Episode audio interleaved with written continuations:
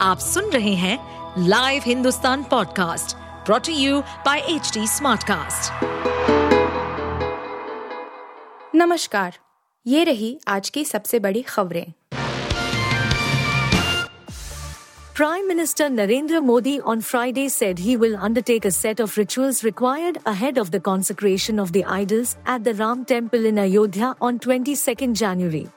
He will visit Panchvati in Nashik, where Lord Ram spent much of his exile, and fast for 11 days besides waking up at the Brahma Muhurat before dawn. In an audio message, Modi said the consecration has evoked sentiments he has never felt before. I am fortunate that I will also be a witness to this auspicious occasion. Modi said he would follow all the rules on the day and before the inauguration with the strictness mandated by the scriptures despite his hectic schedule and responsibilities. He has started the ritual of following Yam Niyam for 11 days before consecration, said a person aware of the matter. The Prime Minister continuously follows the rules like Brahma Muhurta Jagran, Sadhana, and Sattvic diet in his daily routine. The person added Modi will fast as a ritual for all 11 days. Reliance Industries chairman Mukesh Ambani has once again climbed to the top as Asia's richest man after dethroning Gautam Adani. Ambani became a centibillionaire, with his net worth crossing the $100 billion mark on Friday. Mukesh Ambani, who has dropped down to the 13th position on the Bloomberg Billionaire Index, is now the richest man in India once again, with a net worth of $102 billion on Friday, adding nearly $3 billion to his net worth in the span of 24 hours. The taxi driver who drove Suchana Seth, Bangalore CEO accused of murdering her son, from Goa to Karnataka has revealed shocking details of his 10 hour long journey. He told the media that the accused remained silent throughout the journey. She had asked him to carry her heavy bag from her service apartment in Goa to the cab and refused to take items out to make it lighter when he requested. After being alerted by the service apartment staff, the Goa police contacted Ray John, who diverted his cab to a police station in Karnataka. The police found her son's body inside the bag. When I reached the service apartment, she, said, asked me to carry her bag from the reception to the taxi. It was heavy. I asked her whether we could remove some belongings from the bag to make it lighter. But she refused. We had to drag the bag to the boot of the car, the cab driver told PTI.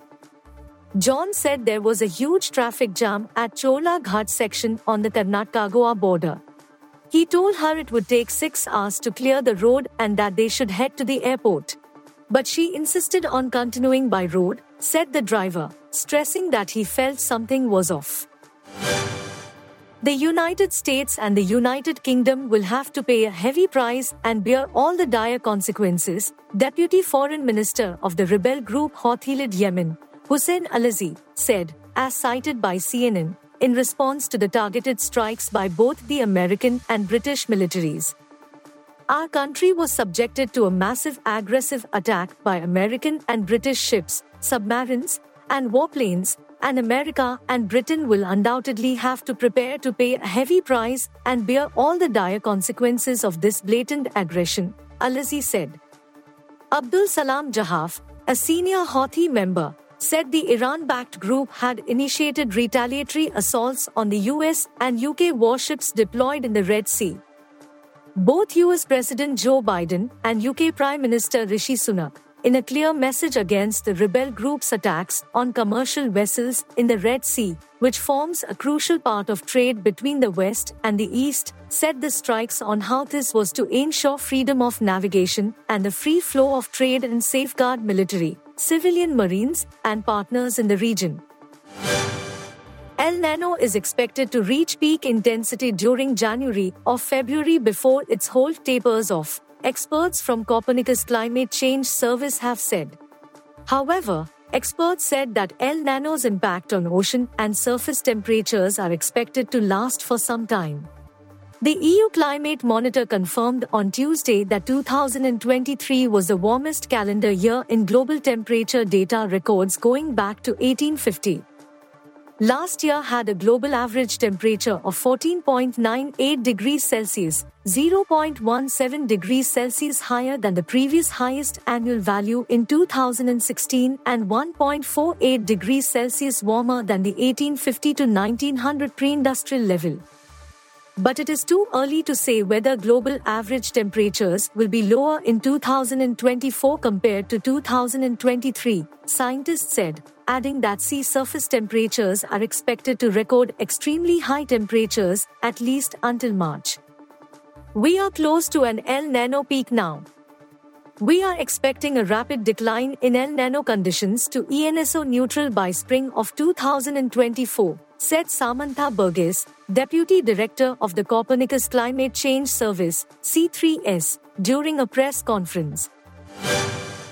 आप सुन रहे थे हिंदुस्तान का daily news wrap जो H T Smartcast की एक beta संस्करण का हिस्सा है आप हमें फेसबुक ट्विटर और इंस्टाग्राम पे एट एच टी या podcasts@hindustantimes.com पर ईमेल के द्वारा सुझाव दे सकते हैं